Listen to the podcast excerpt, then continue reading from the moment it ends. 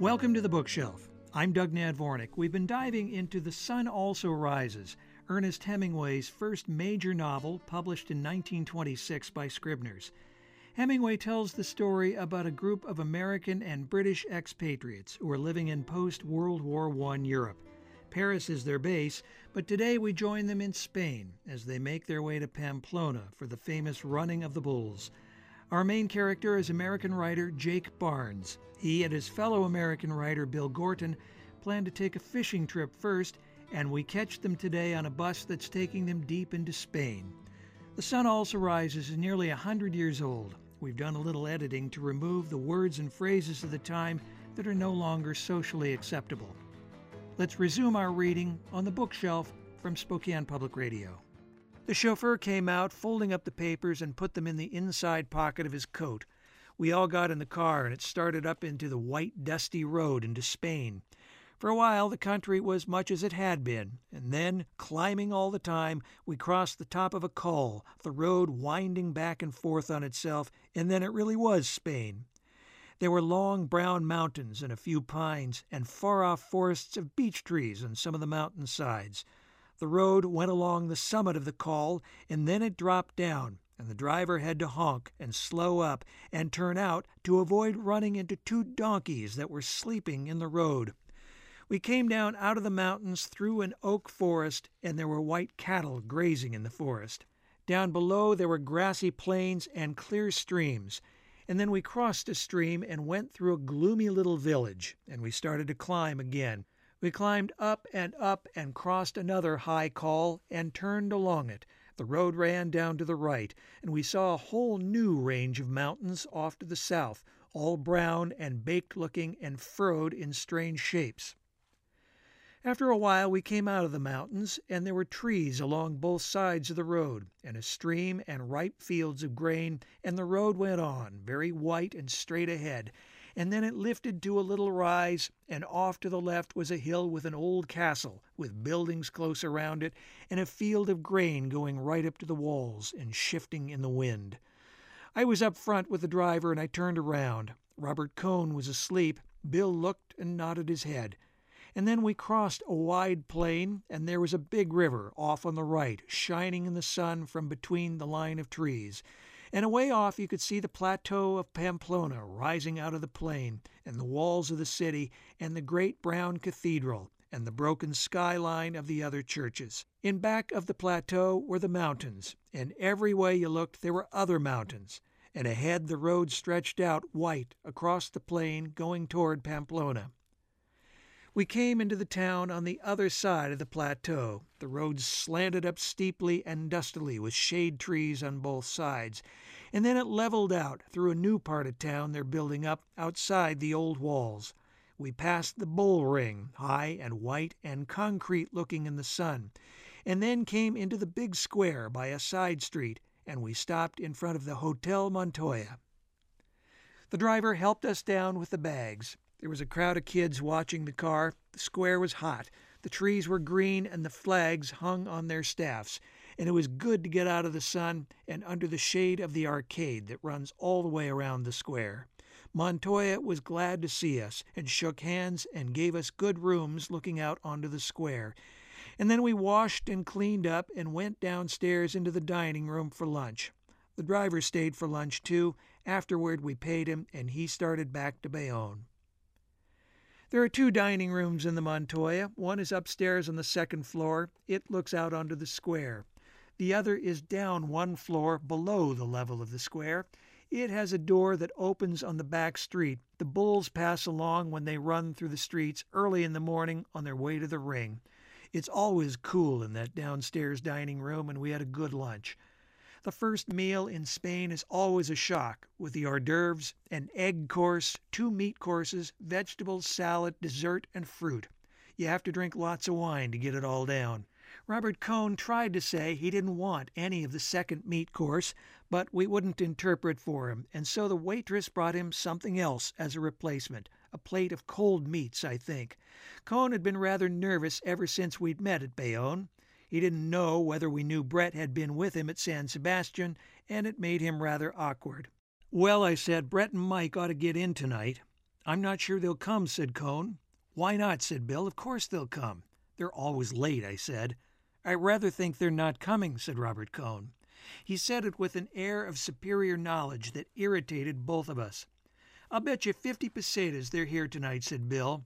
He always bets when he gets angry, and so he usually bets foolishly.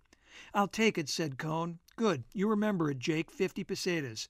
I'll remember it myself, said Bill. I saw that he was angry, and I wanted to smooth him down. It's a sure thing they'll come, I said, but maybe not tonight. Want to call it off? Cohn asked. No, why should I? Make it a hundred if you like. Okay, I'll take that. That's enough, I said, or you'll have to make a book and give me some of it. I'm satisfied, said Cohn. He smiled. You'll probably win it back at bridge anyway. You haven't got it yet, said Bill. We went out to walk around under the arcade to the Cafe Iruña for coffee. Cohn said he was going over to get a shave. Say, said Bill to me, have I got any chance on that bet? You've got a rotten chance, I said. They've never been on time anywhere. If their money doesn't come, it's a cinch they won't get in tonight. I was sorry as soon as I opened my mouth, Bill said, but I had to call him. He's all right, I guess, but where does he get this inside stuff? Mike and Brett fixed it up with us about coming down here. I saw Cohn coming across the square. Here he comes. Well, let him not get superior. The barber shop is closed, said Cohn. It's not open till four. We had coffee at the Iruña, sitting in comfortable wicker chairs, looking out from the cool of the arcade at the big square. After a while, Bill went to write some letters, and Cohn went over to the barber shop. It was still closed, so he decided to go up to the hotel and get a bath, and I sat out in front of the cafe and then I went out for a walk in the town. It was hot, but I kept on the shady side of the streets and went through the market and had a good time seeing the town again. I went to the Ayuntamiento and found the old gentleman who subscribes for the bullfight tickets for me every year. He'd gotten the money I'd sent him from Paris and renewed my subscriptions, so that was all set. He was the archivist, and all the archives of the town were in his office. That has nothing to do with this story. Anyway, his office had a green baize door and a big wooden door, and when I went out I left him sitting among the archives that covered all the walls. I shut both the doors, and as I went out of the building into the street the porter stopped me to brush off my coat. You must have been in a motor car, he said. The back of the collar and the upper part of the shoulders were gray with dust. From Bayonne, I said. Well, well, he said. I knew you were in a motor car from the way the dust was and so I gave him two copper coins. At the end of the street, I saw the cathedral and I walked toward it. The first time I ever saw it, I thought the facade was ugly, but I liked it now, and I went inside. It was dim and dark, and the pillars went high up. There were people praying, and it smelt of incense. There were some big, wonderful windows. I knelt and started to pray, and I prayed for everyone I could think of Brett and Mike and Bill and Robert Cohn and myself and all the bullfighters separately for the ones I liked and lumping all the rest. And then I prayed for myself again. And while I was praying for myself, I found I was getting sleepy. And so I prayed the bullfights would be good and that it would be a fine fiesta and that we would get some fishing. I wondered if there was anything else to pray for, and I thought I'd like to have some money, so I prayed I would make a lot of money. And then I started to think about how I would make it, and thinking about money reminded me of the Count, and I started wondering about where he was, and regretting that I hadn't seen him since that night in Montmartre, and about something funny Brett had told me about him. And as all the time I was kneeling with my forehead on the wood in front of me and thinking of myself as praying, I was a little ashamed and regretting that I was such a rotten Catholic. But I realized there was nothing I could do about it, at least for a while, and maybe never, but that anyway it was a grand religion, and I only wished I felt religious, and maybe I would the next time. And then I was out in the hot sun on the steps of the cathedral, and the forefingers and the thumb of my right hand were still damp, and I felt them dry in the sun. That sunlight was hot and hard, and I crossed over beside some buildings and walked back along side streets to the hotel. At dinner that night we found that Robert Cohn had taken a bath, he'd had a shave and a haircut and a shampoo, and something put on his hair afterward to make it stay down. He was nervous, and I didn't try to help him any. The train was due in at nine o'clock from San Sebastian, and if Brett and Mike were coming, they would be on it. At 20 minutes to nine, we were not halfway through dinner. Robert Cohn got up from the table and said he would go to the station. I said I'd go with him, just to devil him. Bill said he'd be damned if he'd leave his dinner. I said we'd be right back. We walked to the station. I was enjoying Cohn's nervousness. I hoped Brett would be on the train. At the station, the train was late, and we sat on a baggage truck and waited outside in the dark. I have never seen a man in civil life as nervous as Robert Cohn, nor as eager. I was enjoying it. It was lousy to enjoy it, but I felt lousy. Cohn had a wonderful quality of bringing out the worst in everybody. After a while, we heard the train whistle way off below on the other side of the plateau, and then we saw the headlight coming up the hill. We went inside the station and stood with a crowd of people just back of the gates, and the train came up and stopped, and everyone started coming out through the gates. They were not in the crowd. We waited till everyone had gone through and out of the station and gotten into buses or taken cabs, or were walking with their friends or relatives through the dark into the town. I knew they wouldn't come, said Robert. We were going back to the hotel. I thought they might, I said. Bill was eating fruit when we came in and finishing a bottle of wine. Didn't come, huh? Nope. Do you mind if I give you that hundred pesetas in the morning, Cohn? Bill asked. I haven't changed any money here yet. "I'll forget about it, said Robert. Let's bet on something else. Can you bet on bullfights? You could, said Bill, but you don't need to. It would be like betting on the war, I said. You don't need any economic interest. I'm curious to see them, said Robert. Montoya came up to our table. He had a telegram in his hand. It's for you, and he handed it to me. It read, Stopped night, San Sebastian. It's from them, I said. I put it in my pocket. Ordinarily, I should have handed it over. They've stopped over in San Sebastian, I said. Send their regards to you. Why I felt that impulse to devil him, I don't know. Of course, I do know. I was blind, unforgivingly jealous of what had happened to him. The fact that I took it as a matter of course did not alter that any. I certainly did hate him. I don't think I ever really hated him until he had that little spell of superiority at lunch. That and when he went through all that barbering. And so I put the telegram in my pocket. The telegram had come to me, anyway. Well, I said, we ought to pull out on the noon bus. They can follow us if they get in tomorrow night. There were only two trains up from San Sebastian an early morning train and the one we had just met. Sounds like a good idea, said Cohn. The sooner we get on the stream, the better, I said. It's all one to me when we start, said Bill. The sooner the better. We sat in the Iruña for a while and had coffee, and then took a little walk out to the bull ring and across the field and under the trees at the edge of the cliff, and we looked down at the river in the dark. I turned in early. Bill and Cohn stayed out in the cafe quite late, I believe, because I was asleep when they came in.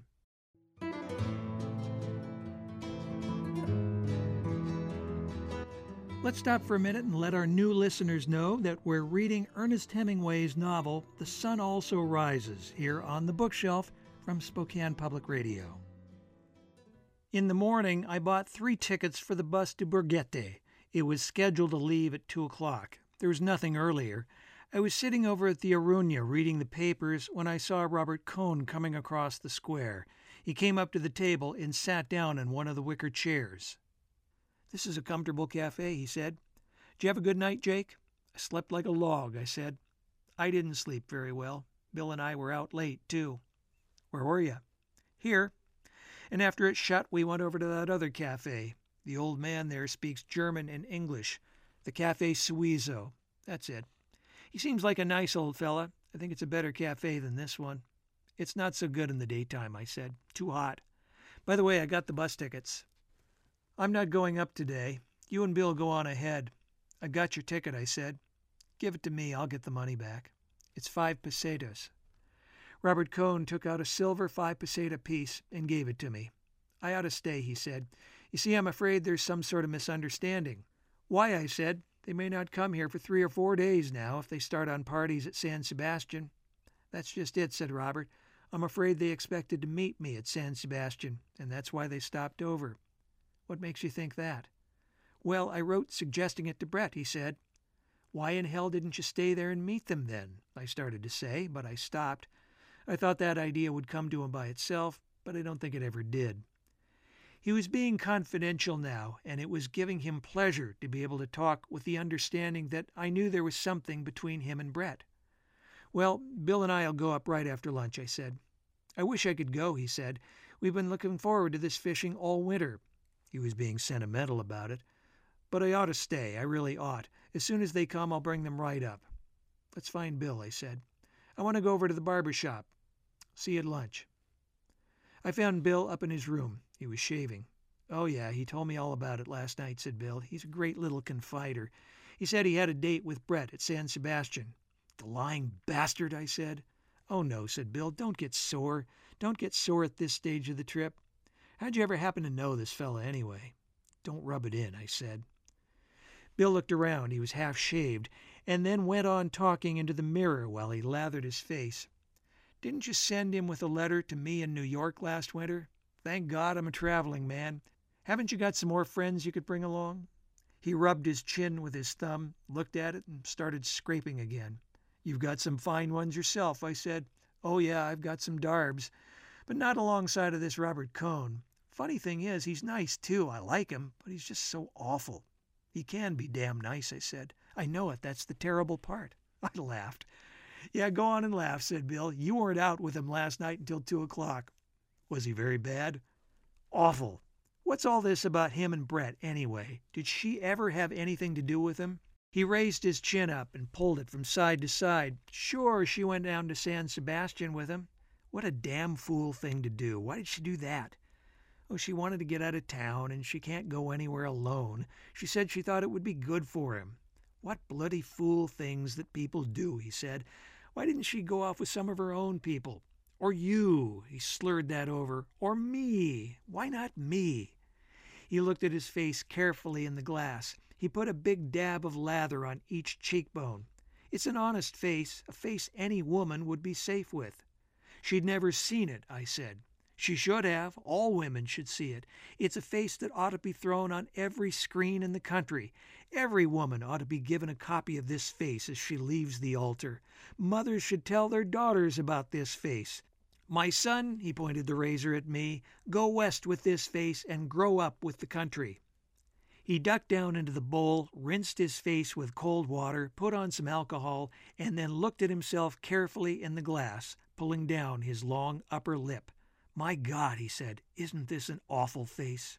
And as for this Robert Cohn, Bill said, he makes me sick, and he can go to hell, and I'm damn glad he's staying here so we won't have him fishing with us. You're damn right, I said. We're going trout fishing, he said. We're going trout fishing in the Irati River, and we're going to get tight now at lunch on the wine of the country, and then let's take a swell bus ride. Come on, I said, let's go over to the Iruña and start.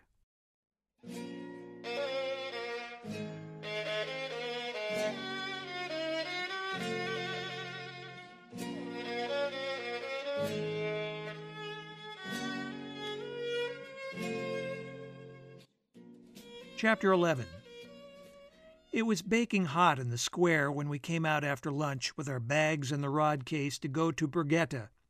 People were on top of the bus, others were climbing up a ladder. Bill went up, and Robert sat beside him to save a place for me, and I went back in the hotel to get a couple of bottles of wine to take with us. When I came out, the bus was crowded. Men and women were sitting on all the baggage and the boxes on top, the women all had their fans going in the sun. It certainly was hot. Robert climbed down, and I fitted into the place he had saved on the one wooden seat that ran across the top. Robert Cohn stood in the shade of the arcade, waiting for us to start. A Basque with a big leather wine bag in his lap lay across the top of the bus in front of our seat, leaning back against our legs. He offered the wine skin to Bill and to me and when I tipped it up to drink, he imitated the sound of a klaxon motor horn so well and so suddenly that I spilled some of the wine and everyone laughed. He apologized and made me take another drink. He made the klaxon again a little later, and it fooled me the second time. He was good at it. The Basques liked it. The man next to Bill was talking to him in Spanish, and Bill wasn't getting it, and so he offered the man one of the bottles of wine. The man waved it away. He said it was too hot. He'd drunk too much at lunch. When Bill offered the bottle a second time, he took a long drink, and then the bottle went all over that part of the bus. Everyone took a drink very politely, and then they made us cork it up and put it away. They all wanted us to drink from their leather wine bottles. They were peasants going up into the hills. And finally, after a couple more false klaxons, the bus started, and Robert Cohn waved goodbye to us, and all the Basques waved goodbye to him. As soon as we started out on the road outside of town, it was cool. It felt nice riding up high and close under the trees. The bus went very fast and it made a good breeze, and as we went out along the road with the dust powdering the trees and down the hill, we had a fine view, back through the trees, of the town rising up from the bluff above the river. The Basque lying against my knees pointed out the view with the neck of his wine bottle and winked at us. He nodded his head. Pretty nice, eh? These Basques are swell people, said Bill. The Basque lying against my legs was tanned the color of saddle leather. He wore a black smock like all the rest. There were wrinkles in his tanned neck. He turned around and offered his wine bag to Bill. Bill handed him one of our bottles. The Basque wagged a forefinger at him and handed the bottle back. He slapped the cork in with the palm of his hand and shoved the wine bag up. Arriba, arriba, he said, lift it up. Bill raised the wine skin and let the stream of wine spurt out into his mouth, his head tipped back. When he stopped drinking and tipped the leather bottle back down, a few drops ran down his chin. No, no, several Basques said, not like that. One snatched the bottle away from the owner, who was himself about to give a demonstration. He was a young fellow, and he held the wine bottle at full arm's length and raised it high up. He squeezed the leather bag with his hand so the stream of wine hissed into his mouth.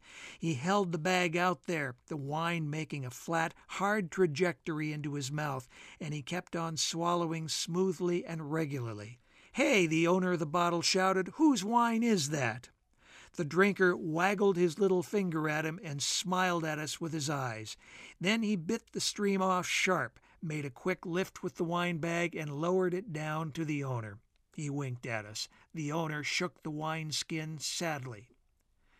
We passed through a town and stopped in front of the posada, and the driver took on several packages. And then we started on again, and outside the town the road commenced to mount. We were going through farming country with rocky hills that sloped down into the fields. The grain fields went up the hillsides, and now as we went higher there was a wind blowing the grain. The road was white and dusty, and the dust rose under the wheels and hung in the air behind us.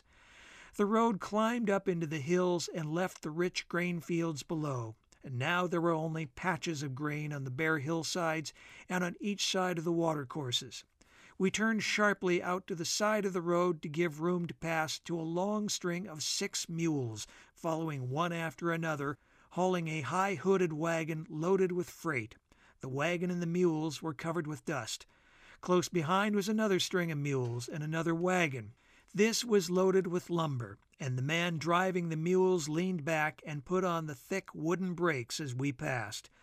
Up here the country was quite barren, and the hills were rocky and hard baked clay furrowed by the rain.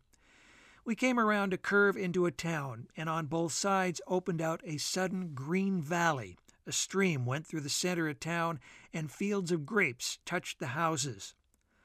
The bus stopped in front of a posada, and many of the passengers got down, and a lot of the luggage was unstrapped from the roof from under the big tarpaulins and lifted down. Bill and I got down and went into the posada. There was a low, dark room with saddles and harness, and hay forks made of white wood, and clusters of canvas, rope soled shoes, and hams, and slabs of bacon, and white garlics, and long sausages hanging from the roof. It was cool and dusky, and we stood in front of a long wooden counter with two women behind it serving drinks. Behind them were shelves stacked with supplies and goods. We each had an aguardiente and paid 40 centimes for the two drinks. I gave the woman 50 centimes to make a tip, and she gave me back the copper piece, thinking I had misunderstood the price. Two of our Basques came in and insisted on buying a drink. So they bought a drink, and then we bought a drink, and then they slapped us on the back and bought another drink. And then we bought, and then we all went out into the sunlight and the heat and climbed back on top of the bus. There was plenty of room now for everyone to sit on the seat, and the Basque who had been lying on the tin roof now sat between us. The woman who had been serving drinks came out wiping her hands on her apron. She talked to somebody inside the bus. Then the driver came out swinging two flat leather mail pouches and climbed up, and everybody waving, we started off. The road left the green valley at once, and we were up in the hills again. Bill and the wine bottle Basque were having a conversation. A man leaned over from the other side of the seat and asked in English, You're Americans? Sure, I said. I've been there forty years ago. He was an old man, as brown as the others, with the stubble of white beard. How was it? I said. What you say? How was America? Oh, I was in California. It was fine. Why did you leave? I asked. What you say? Why did you come back here? Oh, I come back to get married. I was going to go back, but my wife, she don't like to travel. Where are you from? Kansas City, I said. I've been there. I've been in Chicago, St. Louis, Kansas City, Denver, Los Angeles, Salt Lake City. He named them carefully. How long were you over? Fifteen years. Then I come back and got married. Have a drink? I asked. All right. You can't get this in America, eh? Well, there's plenty if you can pay for it. What you come over here for? We're going to the fiesta at Pamplona. You like the bullfights? Sure, don't you? Yes, I guess I like them. And then after a little bit, Where you go now? Up to Burguete, to fish, I said. Well, I hope you catch something. He shook hands and turned around again to the back seat. The other Basques had been impressed. He sat back comfortably and smiled at me when I turned around to look at the country. But the effort of talking American seemed to have tired him. He didn't say anything after that. We'll stop now and look forward to the next installment of Ernest Hemingway's The Sun Also Rises, read here on the bookshelf, produced by Vern Wyndham for Spokane Public Radio. I'm glad you joined us. I'm Doug Nadvornick.